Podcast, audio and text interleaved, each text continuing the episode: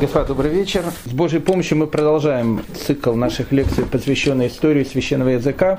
Мы его начали довольно давно, у нас перерывы такие глобальные. Последняя лекция была где-то, наверное, полгода назад, ну, может, чуть меньше. Слава Богу, что продолжаем говорить об этой теме. Она уже э, по счету пятая. В предыдущих четырех сериях э, которые были посвящены различным темам. Понимают ли ангелы арамейский язык была у нас тема. Потом была тема, на каком языке евреи разговаривали в Египте, на каком языке разговаривал наш праотец Авраам. Последняя тема, она вообще была посвящена истории э, и развитию священного языка от вавилонского пленения, в принципе, до 19 века.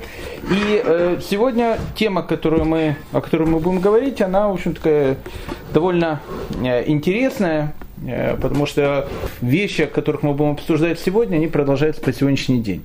И тема эта будет называться «Языковые войны». Э, для тех, кто не слушал предыдущих четыре, четыре серии э, нашего повествования, ничего страшного, можно начинать слушать пря, прямо с этой. Какие-то главные детали мы э, сейчас по, по, постараемся очертить. Тема нашей сегодняшней лекции, она посвящена, если есть огромное количество различных стереотипов, которые у нас есть, мы сегодня постараемся эти стереотипы, если не разрушить, то хотя бы какие-то точки над «и» поставить. Первая вещь, мы все знаем, что в современном государстве Израиль говорят на э, языке, который называется иврит. Теперь э, возникает вопрос, а является ли иврит э, священным языком? То, что называется у нас лашона кодыш. Вопрос очень неоднозначный по одной простой причине, потому что сами лингвисты, вам даже на этот вопрос не ответить, не, не, не раввины, лингвисты. Потому что мы увидим, что о том, к какой группе языков относится современный иврит, есть как минимум три точки зрения. Как это не смешно звучит. Одна точка зрения, что это точно семитский язык. Вторая точка зрения, что это индоевропейский язык. Я просто хочу сказать для людей, которые не, не в тем немножко, индо, индоевропейские языки это английский язык, немецкий язык, французский язык, э, язык незалежный, э, великий русский язык. Это все индоевропейские языки. То есть э, есть некая, некая точка зрения, что может быть иврит относится к этой группе языков. Вопрос, какой ногой он там относится. Ну, это серьезная точка зрения есть такая. И третья точка зрения, которая есть, о том, что э, современный язык иврит, он, он и семитский, и индоевропейский. Такой, ну, в общем, как бы еврейский вариант, и ты прав, и ты прав, и в смысле, и ты тоже прав. Поэтому с ивритом как раз ничего не понятно. С Лашона Кодышем как раз все понятно. Лашона Кодыш это священный язык. Он, понятно, семитский, по одной простой причине, потому что на нем разговаривал, э, на, на нем разговаривали наши праотцы и еще больше.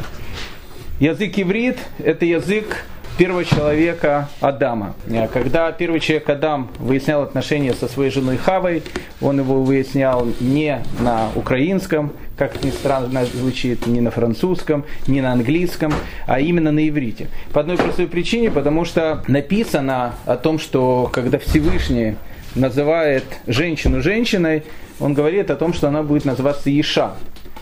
Ибо написано от Иша она была взята.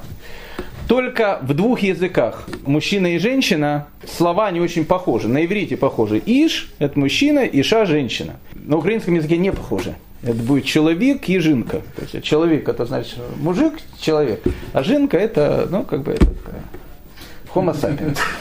Э, на русском языке тоже, тоже все запутано. Мужчина, женщина, там, там. Э, э, единственное, кроме иврита, ну, кроме, кроме давайте, давайте не говорить иврит, говорите лашона кодыш, потому что мы еще пока не определили, является ли иврит и лашона кодыш тождественными языками. Это то, о чем мы сегодня будем говорить. Единственный язык, который я лично знаю, в котором так же, как на иврите, вот это вот словосочетание не будет тождественно, это английский язык.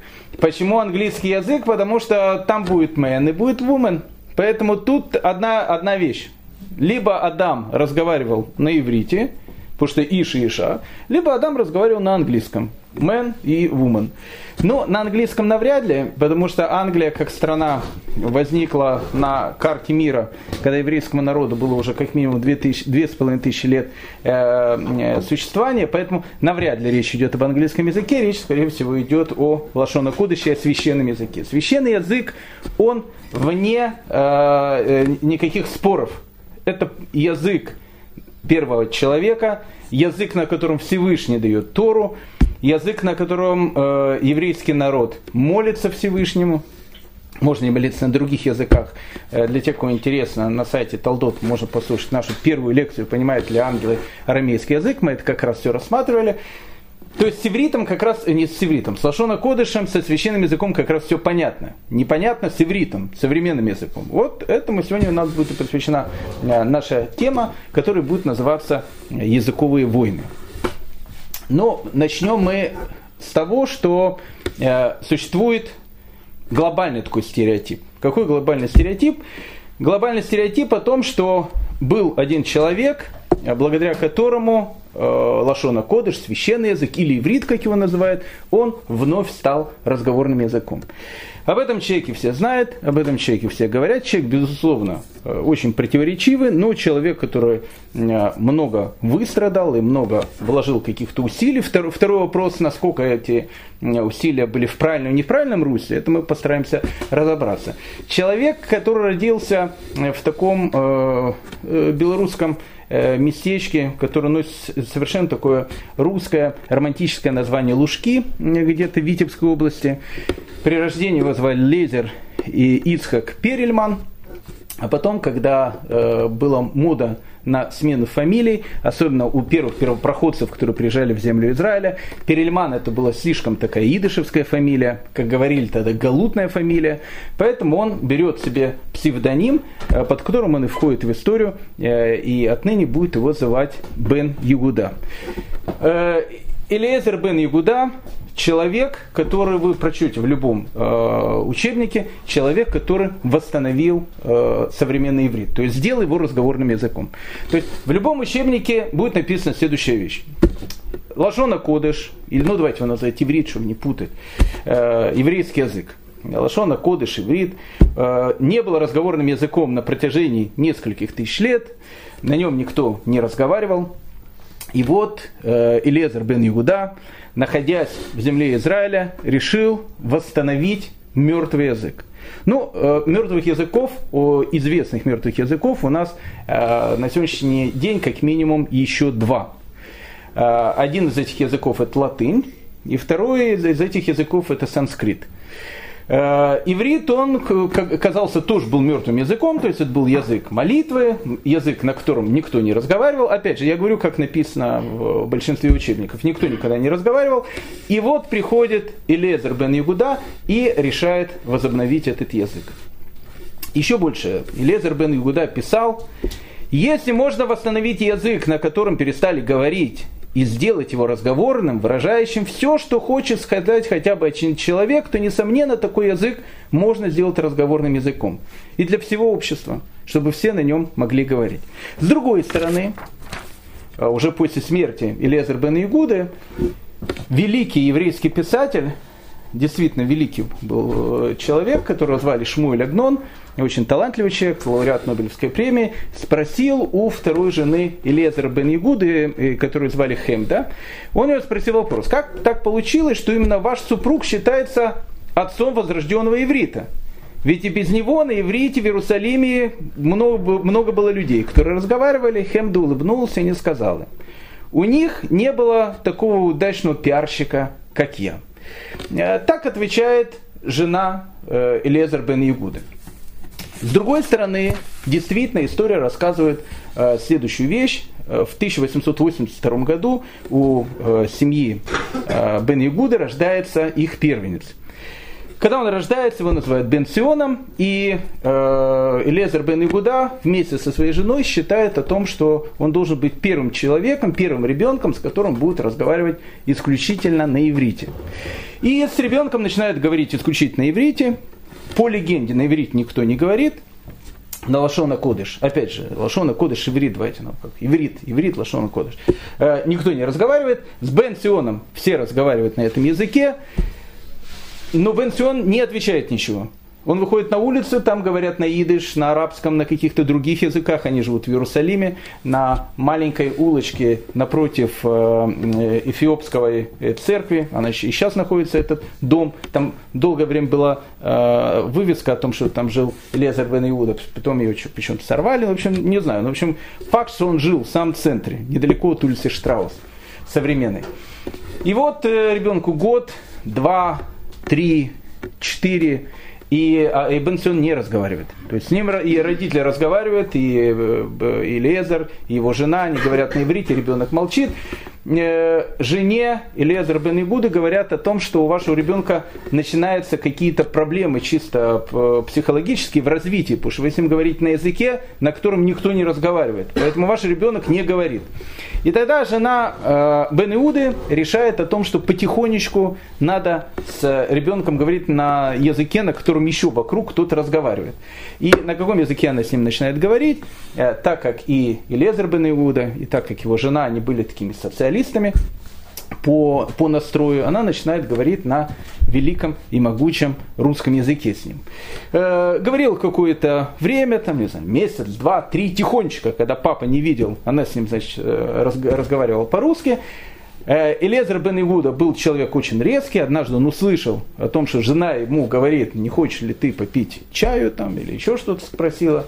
Ребенок молчал, он услышал, разразился страшный скандал, а они общались исключительно на иврите, он и начал на иврите говорить, как ты смеешь с нашим ребенком говорить не на еврейском языке, она ему что-то начала отвечать, а, обычная семейная ссора, ребенок, которому 4 года, видит происходящее, и вдруг ребенок для того, чтобы папу и маму примирить, э, впервые сказал слово. И слово, которое он сказал, это слово уже было на иврите. И с этого момента Бен Сион начинает говорить на, э, на иврите. Э, Бен Сион сын Илезер бен Иудев, э, потом, когда он вырос, он э, тоже взял, э, взял другое имя, почему-то не хотел, чтобы его звали Бен Сион бен Иуда, потому что звучит Бен Сион бен Иуда.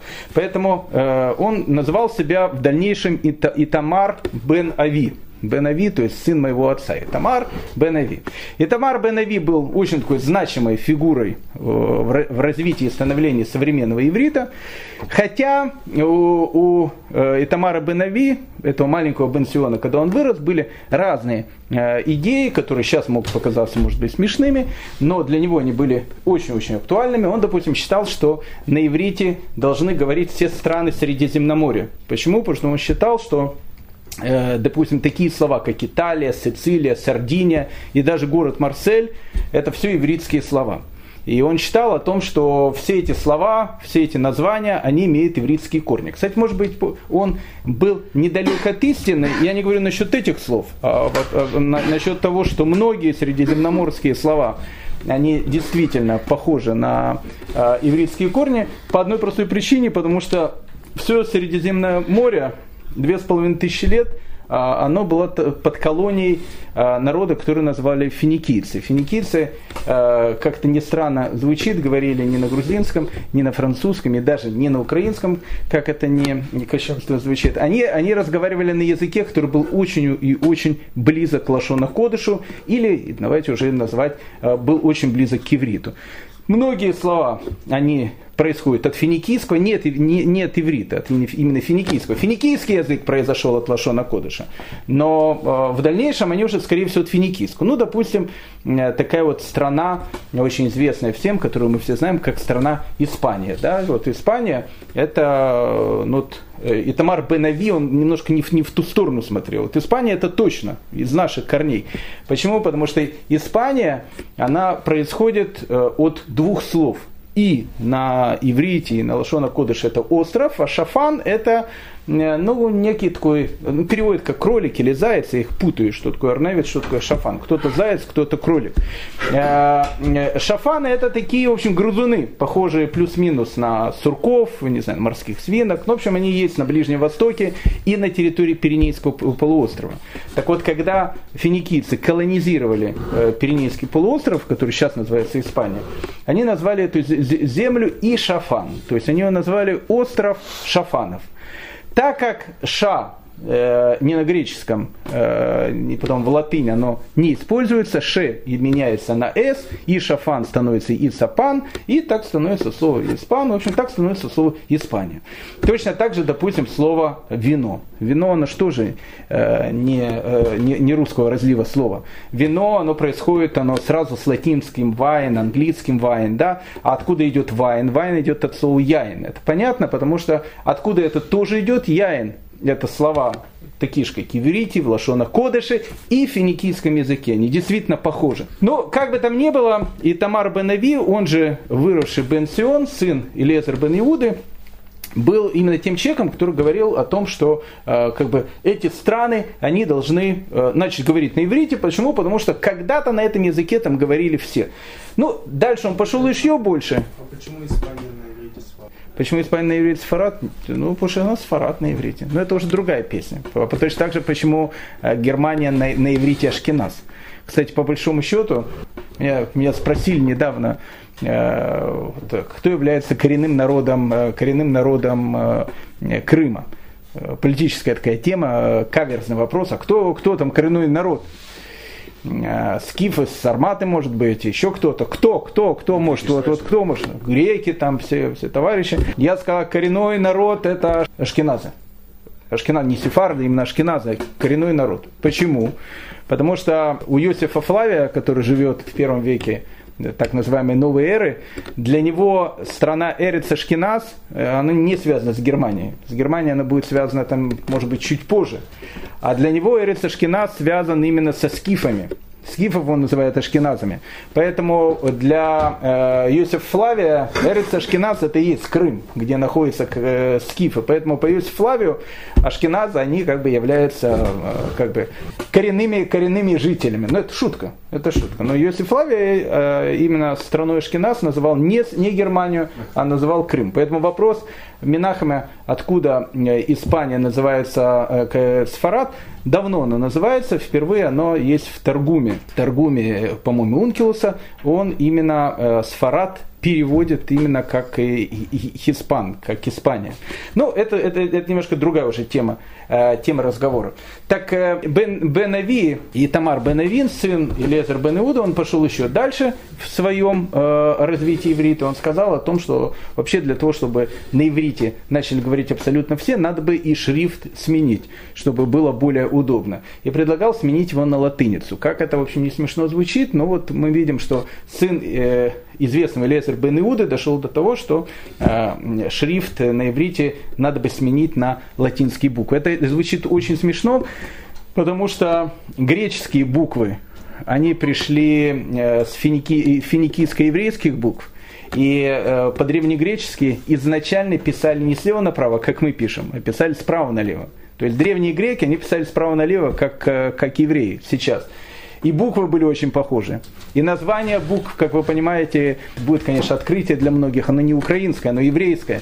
Потому что алф, бет, гимел – это альфа, бета, гамма. А, по-русски А, Б, В. Поэтому если вы посмотрите русский алфавит, еврейский алфавит, и английский алфавит, и любой другой алфавит, вы увидите, что вот это вот сочетание букв, оно идет именно отсюда. Поэтому, а латинцы, латинское э, письмо, оно пришло с греческого письма. А греческое письмо, значит, значит пришло с финикийско-еврейского письма. Поэтому его предположение, давайте мы сейчас все перейдем на латинский язык, оно звучит, давайте мы сейчас перейдем на, на копию, копию, копии изначального, изначальных букв. Ну, это был, можно как э, считать уже как такой, как шутка, шутка история, но она была. Немножко отошли в сторону, но э, мы, мы видим о том, что э, с точки зрения ну, любой книжки, которую мы там, если начнем читать, э, мы видим о том, что как бы иврит, лашона кодыш, это мертвый язык, на нем никто не размовляет. Приходит Илезер бен Иуда в миру э, Лезер Исхак Перельман и начинает на нем разговаривать, и все, все мы начинаем на нем разговаривать сейчас, вот так он появился. Кстати, еще одна вещь интересная, когда он маленького Бен Сиона который потом стал Итамаром бен, э, бен э, Ави, э, учил разговаривать, и Лезер бен Уда увидел о том, что в Лашона Кодыша не хватает слов, нету слов, а, с которыми он бы мог разговаривать с ребенком. Допустим, не было слова кукла. Поэтому он придумывает это, это слово и говорит отныне с, кукла будет называться Буба. Поэтому на, на современном иврите она и звучит буба. Буба, баба, буба. Оно вообще как очень такое идышевское русское. Его придумает Лезер Бен Игуда, но он не только это придумает слово. Когда маленький Бен Сион э, впервые начал, решил покататься на трехколесном велосипедике, не было на Лошона Кодыше э, термина велосипед, и, и э, Бен Игуда сказал, отныне этот предмет будет называться афанаймом. Так он называется э, и сейчас. А когда маленький Бенсион захотел покушать мороженое, не знаю, было ли мороженое в конце 19 века, или нечто похожее на мороженое, и начал кричать, хочу вот этого, только не зная, как оно будет по-нашенски, э, Бен Иуда сказал, ну, отныне мы будем эту вещь называть глида. И сейчас любой израильтянин, ребенок, когда кричит глида, глида, э, имея в виду мороженое, он должен быть очень благодарен Илезер Бен Иуде, Почему? Потому что именно Элиезер бен Иуда, воспитывая своего маленького сына, сына Бенсиона, придумывает все эти слова. Это очень хорошо, это очень мило, но это и очень плохо. Пока это у нас как предисловие, большое предисловие, мы сейчас к этому обязательно подойдем.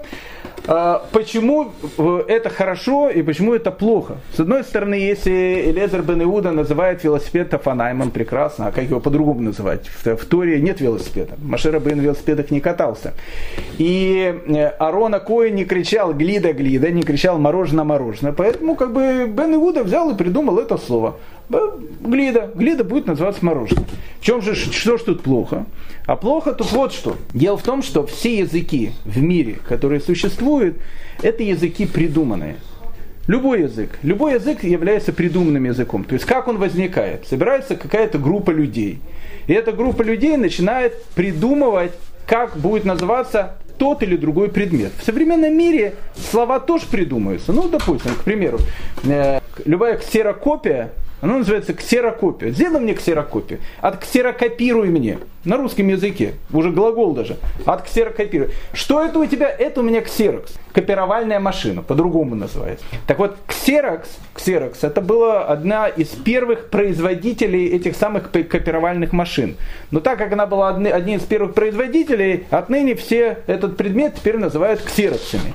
Или, допустим, э, для тех, у кого есть э, дети, э, любой подгузник, он обычно называется словом памперс. Надо купить памперсы. Так он называется по-русски, так не только по-русски, на, другим, на многих других языках. А памперс была одна из первых фирм, которая начала выпускать подгузники. Или, допустим, в Израиле многие называют мобильные телефоны пелефон. Сейчас с этим очень, кстати, борются. Пелефон, пеле это чудо, фон это, ну, еще пеле, э, там, э, этот э, футболист может быть пеле, но имеется в виду пеле, чудо, фон это греческое слово. Два соединения получилось пелефон. Они говорят, о, дай мне пелефон, значит мы будем чудо-фон такой, я буду на нем разговаривать. Но дело в том, что пелефон, пелефон, это было первая компания, которая в Израиле начала предоставлять услуги мобильной связи. И с этим начинаются в современном Израиле огромные скандалы, потому что так как все говорят пелефон, пелефон, получается пелефон которая не самая лучшая сейчас компания, не хочу делать рекламы и антирекламы, есть другие подешевле компании, получается оно у всех на слуху. Хочу пелефон, а пелефон, пожалуйста, иди в офис пелефона, купи себе пелефон. Поэтому мы видим о том, что во многих современных языках существует такая вещь, что слова, они придумываются, и поэтому в любом языке любой язык является придуманным языком. Судьба по-русски звучит. Что такое судьба? Суд Божий. Спасибо. Спаси Бог. Вот, вот оно слово. Спасибо, судьба. И есть еще много-много других каких-то слов. То есть, то есть каждое слово, оно имеет значение, потому что люди собрались и решили, что так оно будет называться. Поэтому, в принципе, если человек начнет какое-то русское слово, английское, французское, украинское, пупуасское слово разбирать и думать, откуда оно происходит, ну, как бы оно, это, это сочетание звуков, в результате которого появляется слово. С Лашона Кодышем ситуация совершенно другая. Совершенно другая. Лашона Кодыш или святой язык – это язык генетический. Что значит генетический? В самом слове, в самом сочетании звук, э, звук э, букв, в самом звучании звука находится некий генетический духовный фон того, что это слово описывает. Поэтому, когда на иврите говорится какое-то слово, это слово не просто так. Это слово имеет в себе информацию, информацию самую, что не на есть огромную. В этом слове это самая большая флеш-карта, которая содержит даже не гигабайты и даже не терабайты информации, намного больше, в которой сосредоточена вся информация о, поня... о физическом и духовном э, значении того слова, которого оно отражает. Почему Адам ходит и называет предметы, в частности животных он называет. Почему он их называет? Потому что называя это слово, он дает некую информацию, слово содержит информацию, которая в себе содержит все.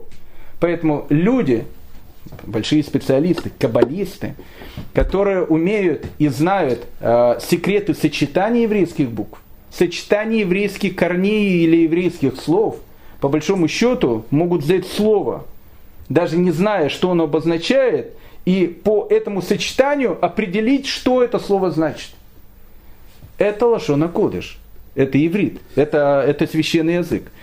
Когда Элиезер бен Игуда берет и говорит, это будет называться глида, мороженое, он сказал это просто от балды.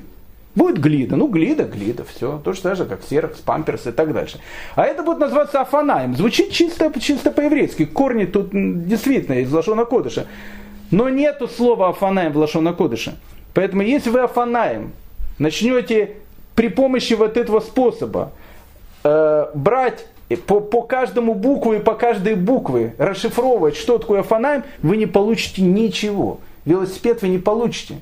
Что получается? Получается, мы начинаем видеть уже первую проблему. Когда в Лашона Кодыш добавляется огромное количество новых придуманных слов, еще больше, мы увидим, что в дальнейшем Илезер бен Иуда специально, не специально, многие слова просто начинают менять их значение – а это уже довольно серьезная вещь. Я не скажу, что это, э, э, что, что это, э, что это юридически судебно наказываемая вещь, но когда человек начинает черное называть белым, белое называть черным, зеленое серо-буро-малиновым, тогда, когда запутываются значения слов, когда добавляются новые слова, получается, что это уже не совсем лошона кодыш. Это язык, который очень похож на лошона кодыш, но в нем нету вот этой главной специфики, которая должна быть у священного языка. Он перестал быть священным. Он стал священно-человеческим языком. А это уже, это уже довольно серьезная вещь. Так вот, вопрос, который возникает, возвращаемся к этому диалогу, который Агнон спросил у Хемды, второй жены Илезер бен Иуда. Кстати, у Илезер бен Иуда была э, очень-очень э, тяжелая судьба. В 1891 году его жена, они, у них очень хорошие отношения были, пятеро детей. Она умирает. И в течение э, двух месяцев после его смерти он остался с пятью детьми. В течение двух месяцев после его смерти э, умирает э, трое его детей из пяти. Это страшная вещь. Он в течение двух месяцев потерял, потерял жену и троих детей. И тогда э, э, вот эта Хемда, она сестра его жены, она э, сначала, с одной стороны, помогала ему, потом она вышла за него замуж, она стала его потом второй женой. Поэтому, поэтому жизнь у него была очень-очень э, такая непростая. Об этом никто не говорит. Но то, что он сделал, то, что он сделал, об этом, э, об этом мы как раз и говорим. Плохо это, хорошо, мы пытаемся разобраться, то, что, то, что происходит. Так вот, э, в самом начале нашего э, повествования мы говорили с вами про вот эту самую Хемду и Агнона, про этот диалог, когда Агнон, Шмуэль Агнон говорит, что значит он э, родоначальник восстановленного языка. Ведь при нем и до него в Иерусалиме полно людей разговаривал на этом языке. Она говорит, у них не было таких пиарщиков, как я. Поэтому давайте разберемся, действительно ли иврит или лашона кодыш, как мы его называем, он был, э, он был э, мертвым языком. Но начнем с того, что сам, сам термин иврит это, это плохой термин. В 19 веке, э, когда возникает э, национализм, не только, не только э, там, наш но украинский национализм и другие национализмы начинают возникать. Украинский он чуть позже возник. Э, многие национализмы. Италия получает в 1860 году свободу. Германия при Бисмарге объединяется от отдельных там, княжеств там, в Германию и так дальше. В это, в это время появляются и два термина, которые будут обозначать язык. Они появляются в 19 веке. Во-первых, появляется слово идыш, до этого э, евреи, ну как бы идыш идышем не особенно называли. Идыш они назвали ашкенадским языком. Ашкенадский язык. На каком ты говоришь? На ашкенадском. А что такое Эрис Ашкеназ? Ашкеназ это Германия. То есть, э, в принципе, когда два идыши говорящих человека в веке, это к 19 друг с другом трепались, прошу прощения, и говорили, а на, какой, на каком языке вы разговариваете, они говорят, на ашкеназах, на ашкенадском имея в виду, что они говорят на немецком языке. Но это был не совсем немецкий язык. Это как, э, помните, Паганель э, в «Детях капитана Гранта», он там э, учил там испанский, а когда он там приехал в какую-то страну, там говорили по-португальски, и он, и он ничего не понимал. Или как в анекдоте, когда этот там негр в Америке заходит, и он разговаривает на идыше. Он говорит, а что это у вас негр говорит на идыше? Он говорит, тихо, он уже много лет у нас работает, он думает, что это английский. Поэтому, поэтому э, то есть, когда они друг с другом говорили, на каком языке ты разговариваешь, они говорили, говорили мы разговариваем на ашкенадском языке, на немецком. Но это уже был не совсем немецкий язык, это уже был немножко другой язык. Так вот, э, в 19 веке для того, чтобы сказать о, о том, что это отдельный язык, его, его называют э, вот таким как термином, как идыш. Хотя, может, слово использовалось до этого, но еще даже в начале 19 э, века любой перевод на идыш не писался, что это перевод на идыш. Писался, что это перевод на ашкенадский язык. Э, в принципе, по большому счету, термин иврит, именно иврит, он возникает, э, ну как бы начинает полностью использоваться тоже только в конце 19 века или в середине 19 века. До этого ну, не было такого термина иврит. Хотя, в принципе, может, его кто-то и пытался использовать. Но многие, кстати, выступали очень, э, очень э, против этого термина. Мы говорили с вами когда-то, был один такой э, великий итальянский э, такой человек, он был и раввин, и врач, его звали Раф Авраам из Портальона. Он э, автор книги, которая называется э, Шарари.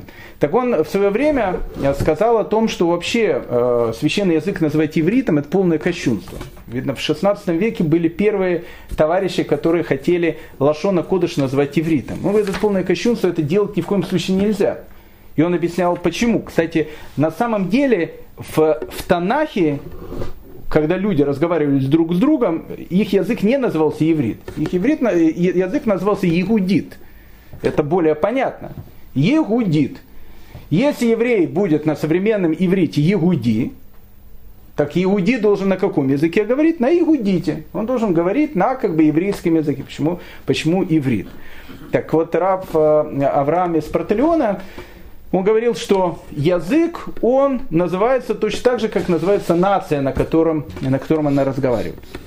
Вот, допустим, говорит, есть персы. Персы, они говорят на персидском языке. Есть, говорит, греки. Греки, они говорят на греческом языке. Есть э, грузины, они говорят на грузинском языке. Есть великий могучий, они говорят на русском. Есть незалежно, они говорят на незалежном языке. Есть разные вещи. А евреи говорят на каком языке? Евреи, ведь евреи -то тогда никто не называл иври, тогда назвали иуди, иудим. На каком они говорят языке? Они говорят на лашона кодыш. Получается, что на лашона кодыш на священном языке кто говорит? Святой народ. Святой народ, он говорит на святом языке. Персы говорят на персидском, греки говорят на греческом. Святой народ говорит на святом языке. Поэтому, когда святой народ он говорит на языке, который называется иврит, это очень плохо и неправильно. Потому что термин «еврей», а термин «еврей», мы с вами говорили, отсюда происходит русское слово «еврей», впервые так называют нашего праотца Авраама. Его так называют Авраам А-еврей. Авраам еврей. Почему так называют? В прошлой нашей лекции мы это обсуждали. Не буду сейчас к этому возвращаться. Так вот, э, Авраам так называли, но Авраам так называли до обрезания. После обрезания Авраама евреи евреем уже никто, никто не называл. Еще больше. Термин еврей он использовался, когда, допустим, евреи были в египетском рабстве. Их действительно, как народ, назвали еврим. То есть, ну, как бы они, как бы, евреи. Но с момента, когда еврейский народ получает Тору, слово «евреи» или «евреем» он уж больше не используется. Он используется в Танахе несколько раз. Исключительно не в самом лучшем случае, потому что для людей, народа Израиля, который получил Тору, понятие «евреи», оно связано с египетским рабством, оно связано с тем состоянием, когда у еврейского народа не было Торы, поэтому э, в Торе, да, встречается термин «еврей», допустим, в нашей недельной главе. Эвет – еврей. Есть, есть понятие «эвет кнаани», не еврейский раб, есть эвет и еврей. Есть понятие еврейский раб. Вот когда слово раб, раб, оно сразу со словом еврей. Поэтому говорит э, Раби Авраам э, де Протелиона, Раби Авраам из, э, из города Протелиона, он говорит, называть язык иврит, это очень неправильно. Его надо назвать либо Лашона Кодыш, либо на крайнем случае Иудит, так как его называли на языке Танаха. Но это уже немножко другая, кстати, песня, как, как, как называть Лашона Кодыш. Э, был ли Лашона Кодыш, или опять же иврит, был ли он э, мертвым языком? Ну, с одной стороны, да и нет. Э, его можно называть языком спящим. Мы, мы вообще не знаем, что такое мертвый язык. Мертвый язык это язык, на котором никто не разговаривает. Ну, допустим, типичный пример этого, на этом, на этом языке возьмем Лявдель, допустим, латынь, на латыни там пишутся рецепты, называются всякие там деревья, птички, страусы, бегемоты и так дальше на латыни. И на латыни, ну да, пишется, в общем, какие-то христианские там молитвы, там, не знаю, послания, которые там э, Папа Римский там, и другие товарищи, они там, в общем, э, высылают. Поэтому, с одной стороны, как бы на латыни никто не разговаривает, поэтому латынь, он как бы мертвый язык. Можно ли таким языком на протяжении последних двух тысяч лет называть э, иврит? Не совсем. Не совсем. Потому что на Лашона Кудыш люди разговаривали. Ну, немного разговаривали. Немного. Немного. Но, во всяком случае, не меньше, чем на белорусском языке разговаривают в Беларуси. Скажем так. А может даже больше. Поэтому если белорусский язык не считается же мертвым, потому что приедете в Беларусь, в батике. Там э, по-белорусски вы немного найдете спикающих. В основном все на, на, на русском говорят. Так что белорусский мертвый язык? Нет, не мертвый язык. Есть люди, на котором на нем разговаривают. Так вот, на протяжении веков были люди, которые разговаривали на Лашона Кудыш. Как правило, как правило, это были люди грамотные, евреи, которые, ну, как бы, э, они приезжали с разных стран. Ведь евреи на протяжении последних полутора тысяч лет они жили в двух принципиально разных культурах. Одни же евреи жили в христианских странах, другие евреи жили в мусульманских странах.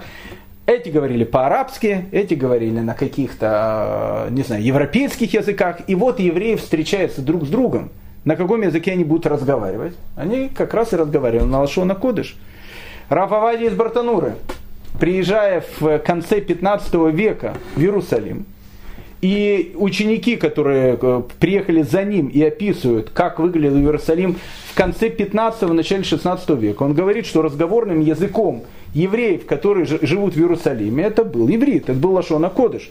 Почему? Потому что каждый из них от рождения говорил на каком-то другом языке, но они должны были понять друг друга. Поэтому сказать о том, что на Лашона Кодыш никто не разговаривал, это будет, э, мягко говоря, неправда. Говорили говорили. Может быть, не так а, часто и, может быть, не так много, но говорили.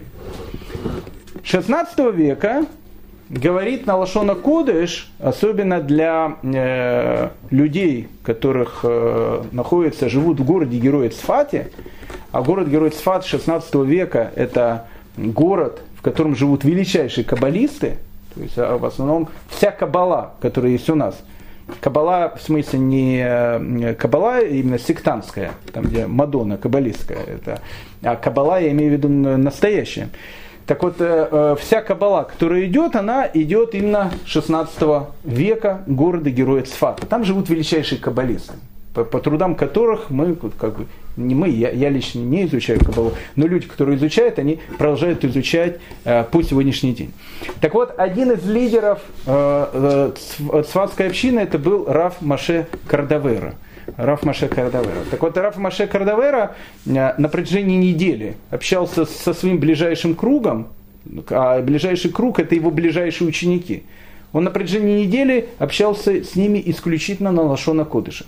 Почему? Потому что великий каббалист Рафмаше Кардавера, он считает о том, что когда люди общаются и говорят о возвышенных темах, они должны говорить только на языке, который понимает ангел. Они должны говорить только на священном языке. Поэтому для каббалистов, которые живут в Сфате, разговор на священном языке, это становится даже не правилом приятного тона, это становится некой частью их учения. Рафмаше Кардавера на протяжении недели с ближайшим кругом разговаривает на Лашона Кодыше, а э, э, по шаббатам он на э, иврите, на Лашона Кодыш разговаривает со всеми людьми, которые его могут понять в синагоге. То есть э, Рафмаше Кардавера в шаббат ни на каком другом языке не говорил.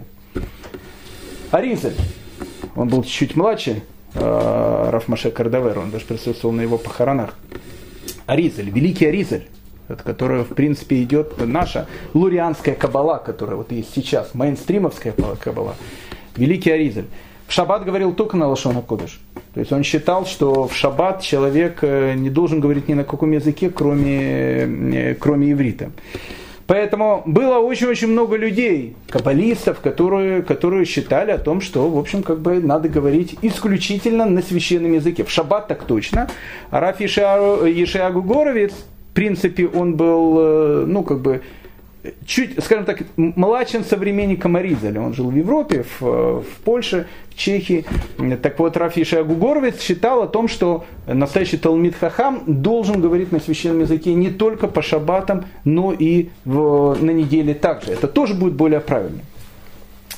Итак, в 1809 году э, в Иерусалим приезжает группа учеников Виленского Гаона. Раву, Рав Ильягу из Вильна. Приезжает группа ашкенадских евреев. Вообще я хочу вам сказать, что в городе Герой Иерусалиме ашкеназы были довольно большой редкостью. В Иерусалиме на протяжении веков и многих веков жили сефарды.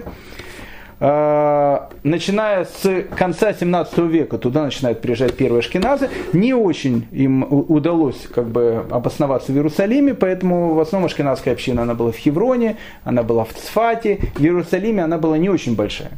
И вот э, в конце 18 века первые ученики Баалшемтова, первые хасиды, они начинают приезжать в Иерусалим и строят свою ашкенадскую хасидскую общину, а в 1809 году туда начинают приезжать ученики Вильнинского Гавона, которых э, возглавляет э, такой великий человек, которого звали Раф Илиль э, Ривлин. Э, по большому счету, э, Раф Илиль Ривелин, э, слово Ривлин, оно звучит, человек, который живет в Израиле, кто такой Ривлин в современном Израиле, в современной израильской политике? Руви Ривлин. Руви Ривлин это президент современного Израиля. Так вот, э, Руви Ривлин, э, президент современного Израиля, является пра-пра-пра-пра-правнуком Рав Илья Ривлина, который в 1809 году а, и возглавляет группу учеников Вильнинского Гаона, который приезжает в город-герой Иерусалим. Эту группу называли Прушин, Сейчас их эту группу называют Ярушалми, определенная такая группа, которые живут в Иерусалиме вот уже более 200 лет. Не об этом сейчас речь. Так вот, у Раф Илья Ривлина, э, его сын, которого звали Раф Ильягу Ривлин, его в Иерусалиме называли Баль Лашона Кодыш. Почему его назвали Байла Шона Кодыш? Потому что Раф Ильягу Ривлин, сын Равгилля Ривлина, всегда говорил на иврите и требовал, чтобы, э, и требовал, чтобы ему на иврите все отвечали. То есть он не просто там э, говорил, если, если с ним кто-то начинал говорить не на, на идыше или на каком-то другом языке, э, Раф Ильягу Ривлин просто мог ему не отвечать. Требовал, чтобы каждый человек отвечал ему на священном языке. Поэтому сказать о том, что Первый был Бен Игуда, который начинает разговаривать на иврите. Ну, как минимум, неправильно, потому что Бен Игуда рождается минимум лет это через 50 после того, как э, Раф Рувин Ривлин на улице Иерусалима требует, чтобы все разговаривали на иврите. Еще больше. Он считал, что главным тормозом прихода Машеха является то, что евреи говорят на идыше. Ни много ни мало. На нашем мамон лошади. Э, он его называл э, тогда еще не идышем, тогда его называл ашкенадским языком. Почему? Потому что он считал, что, что, что он является тормозом. Так как евреи не говорят друг с другом на лошона кодыши, так как евреи друг с другом не говорят на священном языке, то это вещь, которая тормозит приход Машеха. Поэтому на идыш надо перестать разговаривать, каждый человек должен начинать говорить на лошона кодыш. Если бы говорил только так один он, это полбеды. Но один из э, очень влиятельных его последователей был человек, которого звали Раф Маше Каанов. Он был Рош Ешивы, который назывался Эд, Эцахаем. Эцахаем тогда была одна из самых крупных и великих ешив, которые существовали в земле Израиля. Так вот, этот э, великий раввин, он последовал этой идее, и он говорил со своими студентами, которые не учились в ешиве исключительно Лашона Кодыш, только публичные лекции, которые он давал, он давал на идыш для того, чтобы люди, которые Лашона Кодыш, священный язык, не очень понимают, чтобы они тоже э, могли понять то, о чем он говорит. Э, доктор Йосиф Ривлин, папа современного э, президента Израиля Руби Ривлина, ну, который потомок Раби и, и, Ильягу Ривлина, который был Баля Шона Кодыш, он написал книжку очень интересную о своем детстве. А он воспитывался в таком колоритном районе, который называется Мэшарим. А, так вот, когда он вспоминает о своем детстве в колоритном районе Майашарим начала 20 века, он пишет о нескольких людях, которые часто были в, в их доме. И, и он описывает этих двух очень необычных людей. Один из этих людей это был Раф Янкель Зильберман, которого в Иерусалиме называли Медабер Лашона Кодыш, говорящий на священном языке. И второй человек это был Раф Авраам Хен Тамим, которого в Иерусалиме называли Авраам Аиври. Имя у него было Авраам, так его назвали как первого еврея Авраам Аиври. Вот этот Раф Зильберман, Раф Янкель Зильберман, один из людей, которых вспоминает отец э, современного президента Израиля Руви Римляна, в свое время он был э, раввином в каком-то небольшом европейском городе. И вот когда он еще жил в Европе, до своего приезда в землю Израиля, он считал о том, что э, евреи срочно должны перестать разговаривать на идыше, как это как-то не звучит странно. Еще больше. Он считал, что э, идыш, он э, ну, как бы полностью тормозит э, приход Машеха. Это, это, это и его идея была. Почему? Потому что только в тот момент, когда все евреи начнут разговаривать на священном языке, тогда и придет Машех. Эти слова, э, они были взяты не из воздуха. Э, у пророка Цфани э, в 3 главе, в 9 стихе, прям так и написано. «Ибо тогда изменю язык я народов и сделаю его сафа берура». Сафа берура переводится на нашинский язык как понятный, ясный язык. То есть изменю язык народов, когда придет Машиах. И все будут говорить на сафа берура чтобы все призывали имя Господа, чтобы служили Ему единодушно. Так вот это слово Сафа Берура, это единый язык нового человечества, когда придет Машех, когда придет э, Мессия. По гематрии, по цифровому значению равен слову Лашона Кодыш. И поэтому есть точка зрения о том, что когда придет Машех, для всех людей, как когда-то в древности, будет единый язык, это священный язык. На этом языке будут разговаривать все. Так вот, э, Раф Янкель э, Зильберман э, насчет идыша пошел еще дальше. Он скажет, что это не, только плохо, то, что разговаривают на идыше, и то, что это отодвигает Гиулу, он считал, что в принципе в видыше, в видышевских словах есть огромное количество различной нечистоты. Ну, если говорить э, между нами э, мальчиками, то идыш, как, э, как мы понимаем, это все-таки немецкий язык. То есть как, как, как возник идыш? Вот, допустим, в Южной Африке, опять же, это не тем нашего разговора, стоя на одной ноге, то, что называется. в Южной Африке есть такой язык, который называется африканос. Африканос для многих это будет, может быть, открытие. Африканос это не африканский язык, это не зулузский какой-то язык. Африканос это голландский язык. На этом языке говорили первые поселенцы, которые были в Южной Африке, они были из Голландии. Они размовляли на голландском языке, и голландский язык за 400 лет их пребывания так настолько изменился, что сейчас голландец, когда будет слушать африканус, он, может быть, поймет, о чем он говорит, но будет очень-очень тяжело его понять. Очень изменился язык. Но поселенцы на протяжении 400 лет разговаривали по-голландски. Да, он изменился в отрыве от Голландии. Да, появилось много других различных слов, и зулузского, шмулузского и так дальше. И получил язык, который называется африканос. А, с идышем плюс-минус была та же самая история.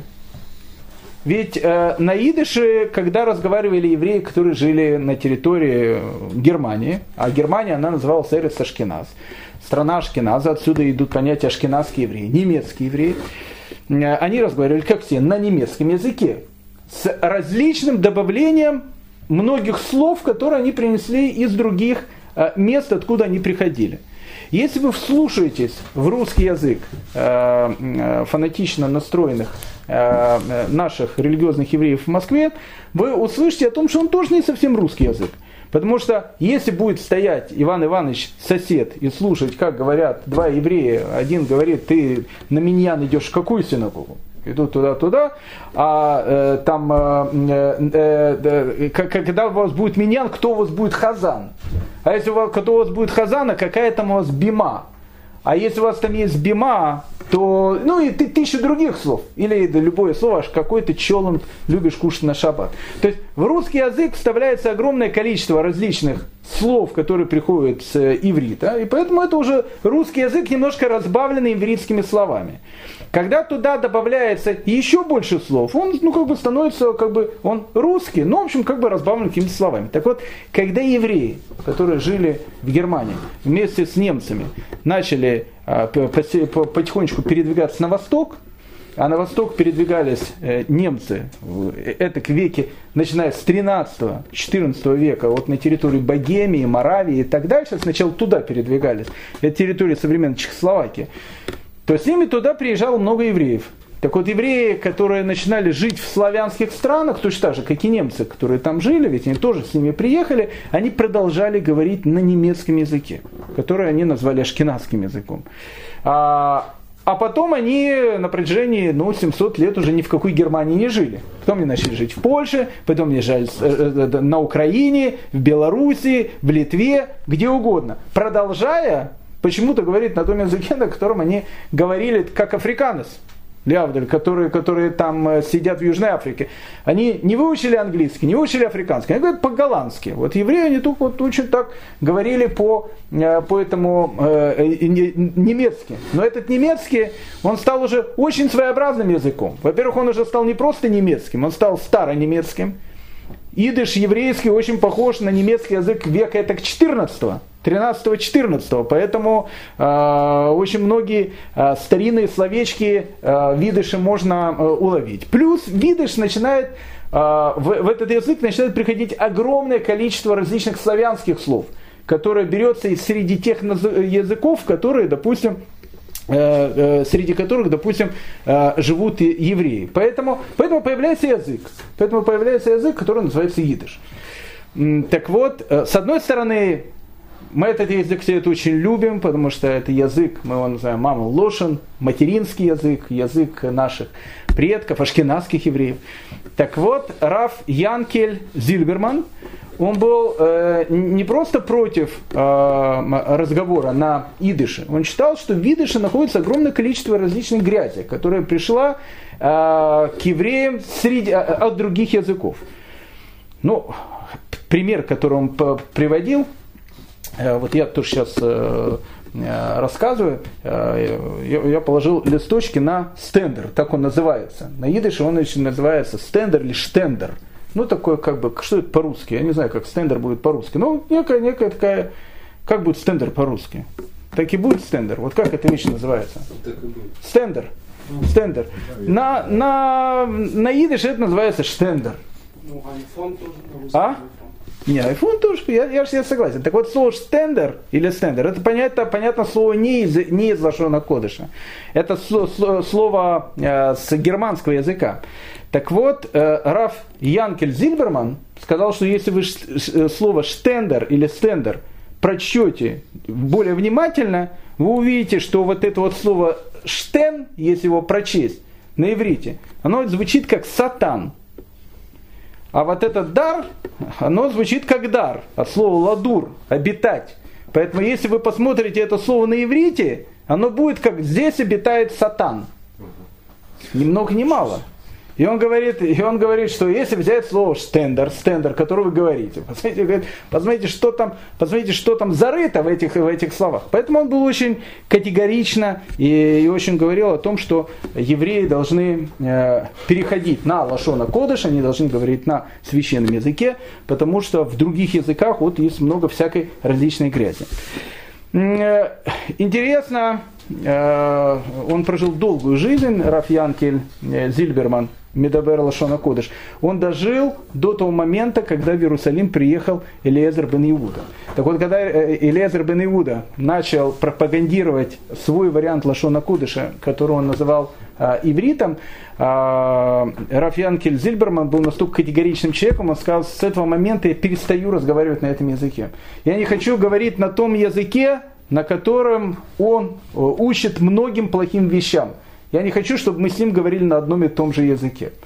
Это был Раф Янкель Зильберман, которого называли Раф Янкель Медебер э, Лашона Кодыш. Второй великий человек, это был Раврам Хен Тамим, которого назвали Авраам Аиври. Он был очень большим таким аскетом, то, что называется. Э, говорит, э, говорится о том, что он там голодал весь день, кушал только ночью, то есть у него, так, если так э, сказать, у него Рамадан был каждый день. То есть он такой очень аскетичный был человек. Это был человек, который со всеми говорил исключительно Лашона Кодыш в Иерусалиме. Он на другом языке ни на каком не говорил, кроме арабов. Арабы его, все арабы его считали святым человеком. Они к нему подходили и спрашивали у него различные советы. Единственный человек, он на идыш вообще не говорил, а, потому что мы видим, что это была некая такая школа. Они почему-то отделялись от идыша. Э, как, хотя это э, сейчас для многих будет звучать очень-очень так странно и необычно. Так вот, э, Раф Авраам Маше Тамим, он говорил по-арабски, не на Лашона Кудыш, исключительно с арабами, когда они к нему подходили и просили у него различные советы, а, спрашивали, чтобы он решил какие-то их споры и так дальше, с ними он говорил на арабском языке. А, единственно, его заработком, который был, он преподавал грамматику преподавал грамматику Лашона Кодыша и преподавал грамматику арабского языка. То есть арабы приходили, к нему учили э, арабский язык. Понятно, у кого Рафа Авраама Маше Тамима. Я родился в городе Герое Киеве. Так вот, э, в те времена, когда я родился, самые лучшие педагоги украинского языка в Киеве это были исключительно евреи. Так вот, э, самым лучшим педагогом арабского языка в середине 19 века в Иерусалиме это был Раф Авраам Маше Тамим. Он преподавал э, очень литературный и глубокий арабский язык, в смысле грамматику этого языка. То есть иврит, больше ни на каком языке он не говорил. Поэтому сказать о том, что Раби Илезер бен Игуда был первым, который начинает говорить на э, Лашона Кодыше, ну, как минимум, это неправда. Потому что до него говорили, и все эти люди говорили задолго до него, и мы видим о том, что эта вещь, она продолжалась на протяжении веков. Это одна сторона. Но в конце 18 начале 19 века появляется другая сторона. Какая другая сторона? Тут мы уже, уже начинаем подходить к понятию э, ивритских войн. Понятно, мы сегодня ивритские бои и баталии не особенно с вами э, будем э, говорить, потому что еще будет как минимум один урок. Не хватит просто. Вы сейчас даже поймете почему. Э, в, в конце 18 начале 19 века возникает вторая группа товарищей, которые значит, начинают э, тоже говорить на Лашона Кудыш. Но это уже совершенно другая группа. Это группа людей, которых называют маскилем. Маскилем или у нас их называют просвещенцы. С точки зрения современного русского языка, если человек он говорит, что он человек просвещенный, оно звучит очень хорошо. Что, бездарем хочешь быть или хочешь быть человеком просвещенным? Человек должен быть просвещенным. Поэтому, с одной стороны, когда людей называют маскилем, э, а, э, э, они ввели движение, которое называлось «скала», которое переводится как «просвещение» просвещения. То есть звучит очень благородно. Это были интеллигентные, просвещенные люди. Но на самом деле то, что звучит так интеллигентно и хорошо на современном языке, совершенно не было так интеллигентно в конце 18-го, начале 19 века и весь 19 век. Представители движения «Скала» это были абсолютно ассимилированные евреи, которые говорили о том, что евреев надо просвещать не в смысле того, чтобы они математику лучше всего знали и очень такие толковые были люди. Евреев надо просвещать в том, что они должны полностью слиться с европейской культурой, полностью отойти от вещей, связанных с еврейством, и потом стать просто, ну, как немцами, англичанами, французами, кем угодно. То есть движение Аскала, которое появляется именно в эти времена, одним из рупоров этого движения, кстати, был реформистский иудаизм, потому что реформистский иудаизм это, это иудаизм этого движения. Будь человеком на улице и евреем дома. Так, так говорили э, немецкие реформисты. Человек на улице это в смысле будь немцем. Когда человек это немец. Вот ты вот ходишь по улице, ты немец. Тебя никто. А вот в дом ты приходишь, ты можешь быть кем угодно. Поэтому, когда, когда э, одни из первых реформистов начали говорить о том, что субботу нужно перенести на воскресенье, совершенно серьезно начали говорить, потому что все наши ж, э, человеки, они же человек-то на улице, все немцы, с которыми мы ж немцы, они-то в церковь ходят в воскресенье, а получается, мы ходим по субботам. Как, ну, это неправильно. Мы тоже должны по воскресеньям ходить. Ну, в нашу синагогу, ну, как бы она очень должна быть похожа на церковь. То есть, а, все, очень, все должно быть очень похоже. Так вот, э, одна из идей первых маскилем, первых просвещенцев, она заключалась в том, что просвещенные еврей на первом этапе, до того, пока он еще не забыл, что он еврей, он должен говорить на языке, который является еврейским языком. Немец говорит на немецком, просвещенный, англичанин говорит на английском, а когда еврей говорит на идыше, это звучит смешно, потому что немец, который рядом, воспринимает его идыш смешно, потому что это исковерканный немецкий язык. Поэтому еврей, он должен говорить на еврейском языке. Какой еврейский язык? Он должен говорить как раз на чистом лашона кодыше. Дело в том, что лашона кодыш, о котором мы говорим, священный язык, это язык Танаха. Но э, священный язык, он не стоял на одном месте. Об этом мы говорили на нашей прошлой позапрошлой лекции. Он постоянно развивался. Допустим, язык Мишны, это уже не совсем язык Танаха.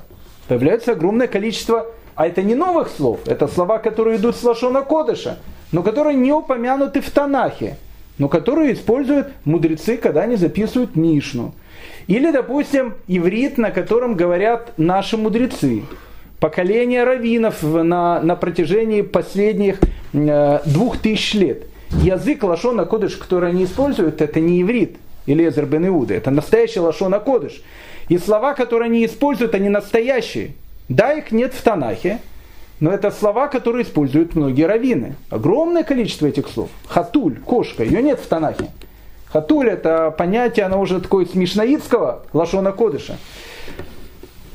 А, первые представители Аскалы, они считали, что Лашона Кодыш, на котором они говорят, он должен быть исключительно Лашона Кодыш из Танаха. Ни в коем случае нельзя использовать те слова, которые использовали раввины на протяжении последних а, полутора тысяч лет. Почему? Потому что это все клерикализм. А все, что клерикализм, мы до этого дотрагиваться не хотим. Мы говорим на настоящем, то, что называется Лашона Кодыша. Лашона Кодыши, который был в Танахе. Но так как танахский иврит, Лашона Кодыш, он, он большой язык, но ведь говорили это и на протяжении полутора тысяч лет он развивался, его не придумывали, но, но вспоминали многие слова, которые не, э, не упомянуты в Танахе. Поэтому один из лидеров Аскалы, которого звали Иуда бен Зев, он написал книгу, которая в свое время для скалы была революционной книгой.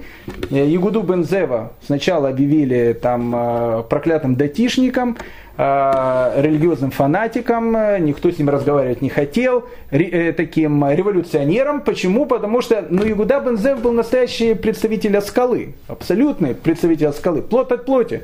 Просто он сказал, что невозможно разговаривать на языке, когда мы не добавляем слова, которые использовались на протяжении полутора тысяч лет. Даже если на нем говорили всякие религиозные фанатики, раввины, но мы все равно их должны принять, иначе наш язык он будет очень бедным. И тогда уже на язык скалы, которую, которую они используют в, в 19 в конце 18 начале 19 века, добавляется большое количество э, слов, которые были на протяжении тысячелетий. Поэтому к середине 19 века, к 1879 году, когда Элиезер бен э, Ягуда впервые в газете, которая называлась «Рассвет», написал свой, э, свою статью, главную его статью, которая назывался «Существенный вопрос», в котором он пишет о том, что если мы хотим возродить еврейское присутствие на земле Израиля, мы должны знать о том, что должно быть три важных вещи. У евреев должна быть общая земля, у евреев должна быть общая культура, у евреев должен быть общий язык. И тогда же, и тогда же, он в этой статье говорит слова, которые потом очень-очень повлияют на его дальнейшее мировоззрение и которые потом очень и очень э, будут важными в этих языковых войнах. Он говорит о том, что язык новой еврейской нации, которая будет возрождать свою жизнь на земле Израиля, он должен быть языком модернизированным. Модернизированным с добавлением новых слов – и изменением значения многих старых слов. Почему? Раз мы хотим создать, возобновить ново-старый народ, мы должны восстановить старо-новый язык. То есть, с одной стороны, он должен быть старым, с другой стороны, он должен быть совершенно новым. И поэтому язык, который мы сейчас будем восстанавливать, и на котором мы сейчас будем говорить, это язык будет модернизированным, с добавлением новых слов и с изменением значения многих старых слов. Запомним эту э, его мысль, которую высказывает Илезер бен Иуда в 1879 году в своей известной статье в газете «Рассвет». К 1879 году, как мы видим, есть несколько лагерей, совершенно противоположных. Один лагерь это Маскилем, люди совершенно далекие от еврейской культуры, которые, э, которые пишут книги на лашона кодыше, занимается грамматикой э, языка иврит. Э, это очень религиозные люди, которые продолжают эту традицию, оставаясь религиозными людьми, преданными Торе, и разговаривают только на священном языке, и пытаются, чтобы на этом языке говорили другие, да, наоборот, еще даже на идыш перестали говорить, и начинают говорить только на, на, на иврите. Тогда же плюс-минус появляется и э, начало сионистского движения. Начало сионистского движения тут э, приходит э, человек, которого звали Теодор Герцель. У меня мой предпоследний э, сын родился в Йом в, в День независимости. И э, женщина, которая там помогала при, при родах, она так была, ну, так рада, что он там родился э, в Йом. Она говорит, такое счастье, такое счастье. У вас, говорит, сын родился в Йом в День независимости. Вы должны как-то в его имени упомянуть э, этот Йом Ацмаут. Вы уже подумали, как вы его назовете? Я говорю, конечно. И он говорит, и как вы его назовете? Я говорю, Теодор. Она говорит, ну, Теодор, ну как-то это слишком там, ну, это, это слишком уже там такая. Э, почему Теодор? Потому что Теодор, Теодор Эрцель, э, человек, от которого идет современное э, сионистское движение. Мы не будем сейчас говорить о современном сионистском движении, мы поговорим о главной его работе, которую он издает в 1896 году, которая называется «Еврейские государства», в котором он и э, излагает свое видение еврейского государства и идею политического сионизма. Так вот, Теодор Герцель считает о том, что в новом, отстроенном еврейском государстве должно быть много очень важных вещей. Там должен быть 80-часовой рабочий день, там должно быть э, полные социалистические права. То есть это должен быть социализм в самом, что ни на есть, шведском э, э, варианте этого слова. И все люди, которые евреи, которые будут приезжать и будут э, жить в земле Израиля, это должны быть высокообразованные европейские люди, такие же, как и Теодор Герцель. А Теодор Герцель, он родился в Австро-Венгрии, и родным его языком был немецкий, чисто немецкий, очень, очень высокий литературный немецкий язык. И он считал, что в новом отстроенном государстве Израиль, конечно же, разговорным языком должен быть немецкий язык, никакой другой язык. Поэтому точка зрения Теодора Герцеля она однозначно. Никакой там Лашона Кодыш, он э, э, в, этих, в этих вещах, тут религиозная Лашона Кодыш, нерелигиозный Лезер Бен Игуда, к этому моменту уже пропагандирует свой иврит, который он создает. Это должен быть немецкий язык. А на самом деле, э, эта идея, она была довольно э, болезненная, потому что многие последователи Теодор Герцель пошли за ним, и они считали, что многие вещи они должны быть в Израиле на немецком языке но она была не поддержана, и в принципе война между немецкоговорящими и э, лашона э, кодыш говорящими, или, грубо говоря, иврица говорящими была довольно недолгой, потому что э, все-таки победили люди, даже не религиозные, но люди, которые говорят, что в земле Израиля все-таки нужно говорить на еврейском языке, не на немецком, на, на еврейском языке. Плюс-минус в это же время в Советском Союзе происходит а, сначала февральская, а потом Великая Октябрьская социалистическая революция. Одним из первых декретов, которые принимает Министерство образования, 11 июля 1919 года, а, она принимает декрет о национальных школах. Очень интересная такая вещь. Оказалось, что по этому декрету, который был издан 11 июля еще раз 19 года, Э, по этому декрету э, заключалась следующая вещь. Значит, если существует 25 э, детей, которые разговаривают на определенном каком-то языке, советская власть дает им право сделать национальную школу на этом языке, на котором они могут продолжать свою учебу и получать образование. Список национальных языков Российской империи, который уже тогда начинал быть Советским Союзом, входит 200 языков. 200 языков. Были язы, был только один язык, который был назван иностранным языком. И было написано, что на этом иностранном языке ни в коем случае э, разговаривать нельзя, э, потому что это язык не наш. Совершенно буржуазный, совершенно иностранный. Понятно, о каком языке идет речь. Речь идет об иврите. Тут уже э, спрашивают вопрос, в чем тут иврит? В Советском Союзе, как мы видим, с одной стороны на Лашона Кодыши говорили очень религиозные люди, с одной стороны. С другой стороны, на нем говорили полные маскилем. Люди, которые отходили от языка. Это вторая вещь. Третий мейнстрим – это Элезер бен Иуда и первые сионисты, которые приезжают в землю Израиля, они говорят на иврите, который создает бен Иуда. Это третья вещь. Причем тут, причем тут в Советском Союзе вдруг иврит. Э, как бы оно, почему именно иврит? А дело в том, что э, одним из э, очень важных партий социалистических партий, которые участвовали в революциях во всем, это была такая партия, которая назывался Бунт. Бунт. Бундовская партия, бундовцы, это были евреи, полные социалисты. Они потом все перешли к большевикам и стали потом э, тем ядром, э, которое будет называться еврейская секция э, коммунистической партии Советского Союза. Евсекция. Евсеки – это евреи-большевики, у них была дополнительная идея. То есть мы видели уже, какие идеи существуют. Это было, это было что-то совершенно новое. Они говорили так. Еврей, рабочий и крестьянин, он должен говорить только на пролетарском языке. Какой язык еврейского пролетариата? Язык еврейского пролетариата это идыш. Почему? Потому что на Лашона Кодыш говорят раввины,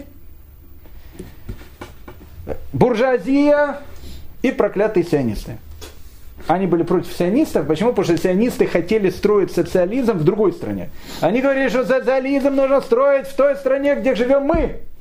Поэтому иврит для них это язык самый, что ни есть, реакционный. На нем говорят все их враги. И религиозные, сионисты и буржуазия. Раз на нем все говорят, надо говорить только на идыш.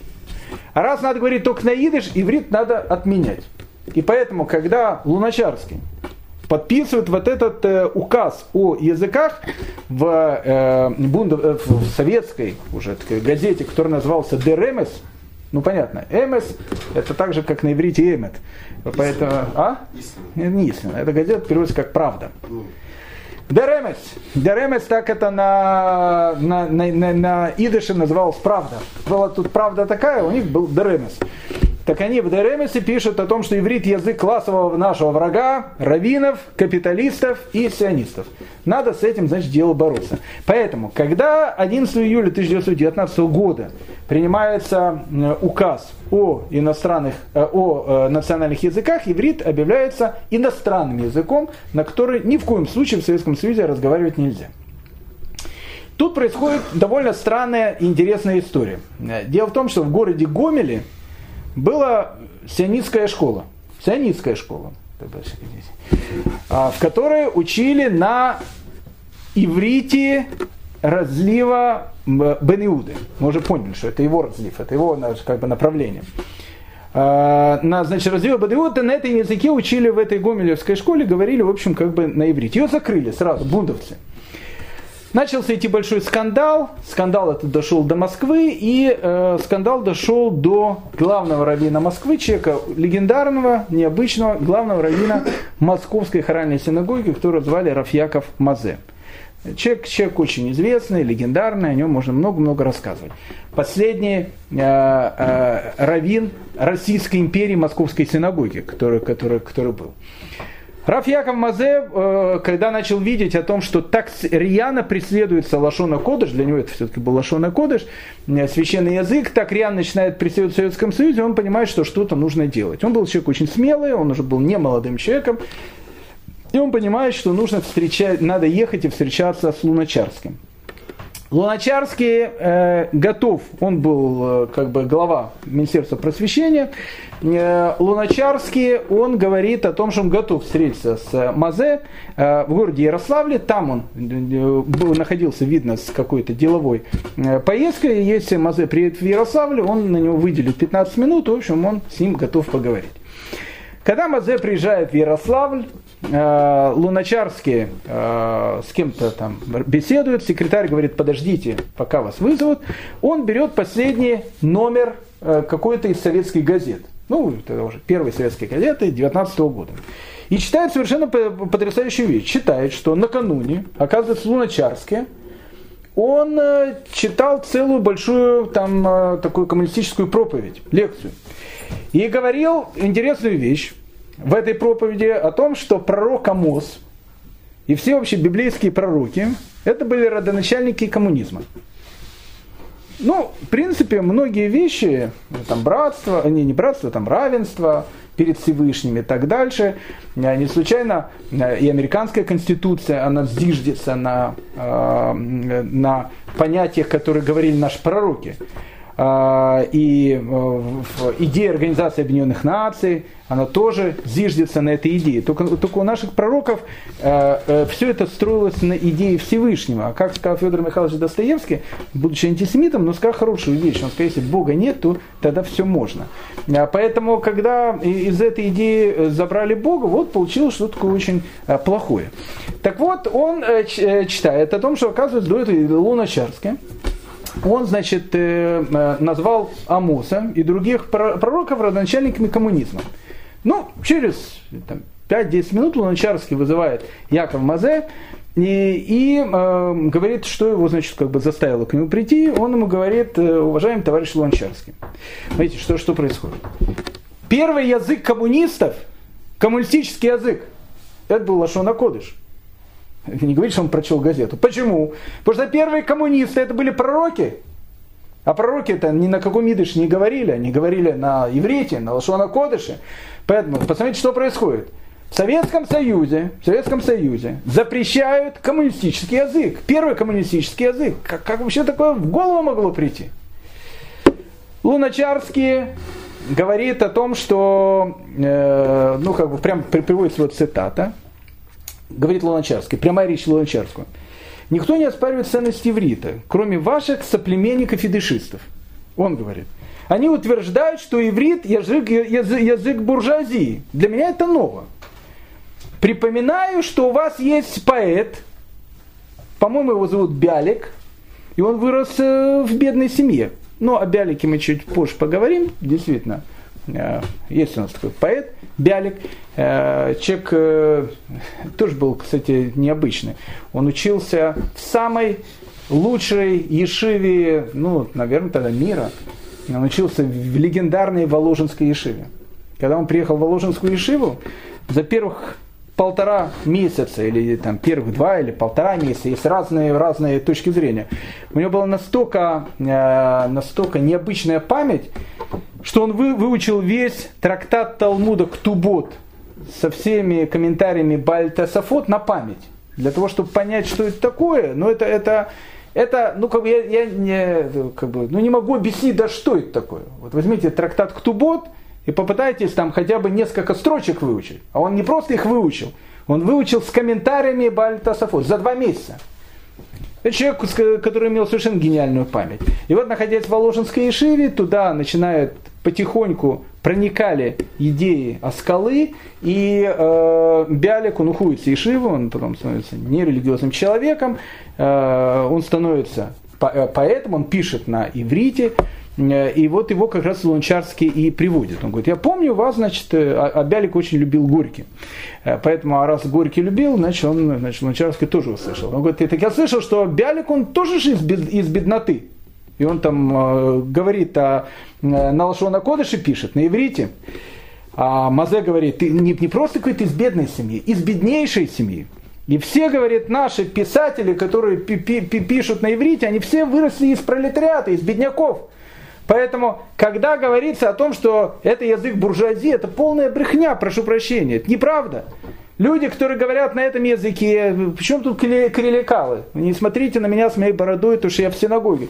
На этом языке говорят люди из бедных семей, как бы, они учат этот язык. И Луначарский сказал, что э, не волнуйтесь, я постараюсь сделать так, что э, иврит, он перестанет быть отмененным языком в Советском Союзе. Не, не выполнил он эту вещь. Слишком сильное влияние было бундовцев – и иврит на протяжении, наверное, практически почти 40 лет в России был практически запрещенным языком. А единственный язык, то есть можно было говорить на любом языке, кроме этого языка. Он был тут э, как бы запрещенным.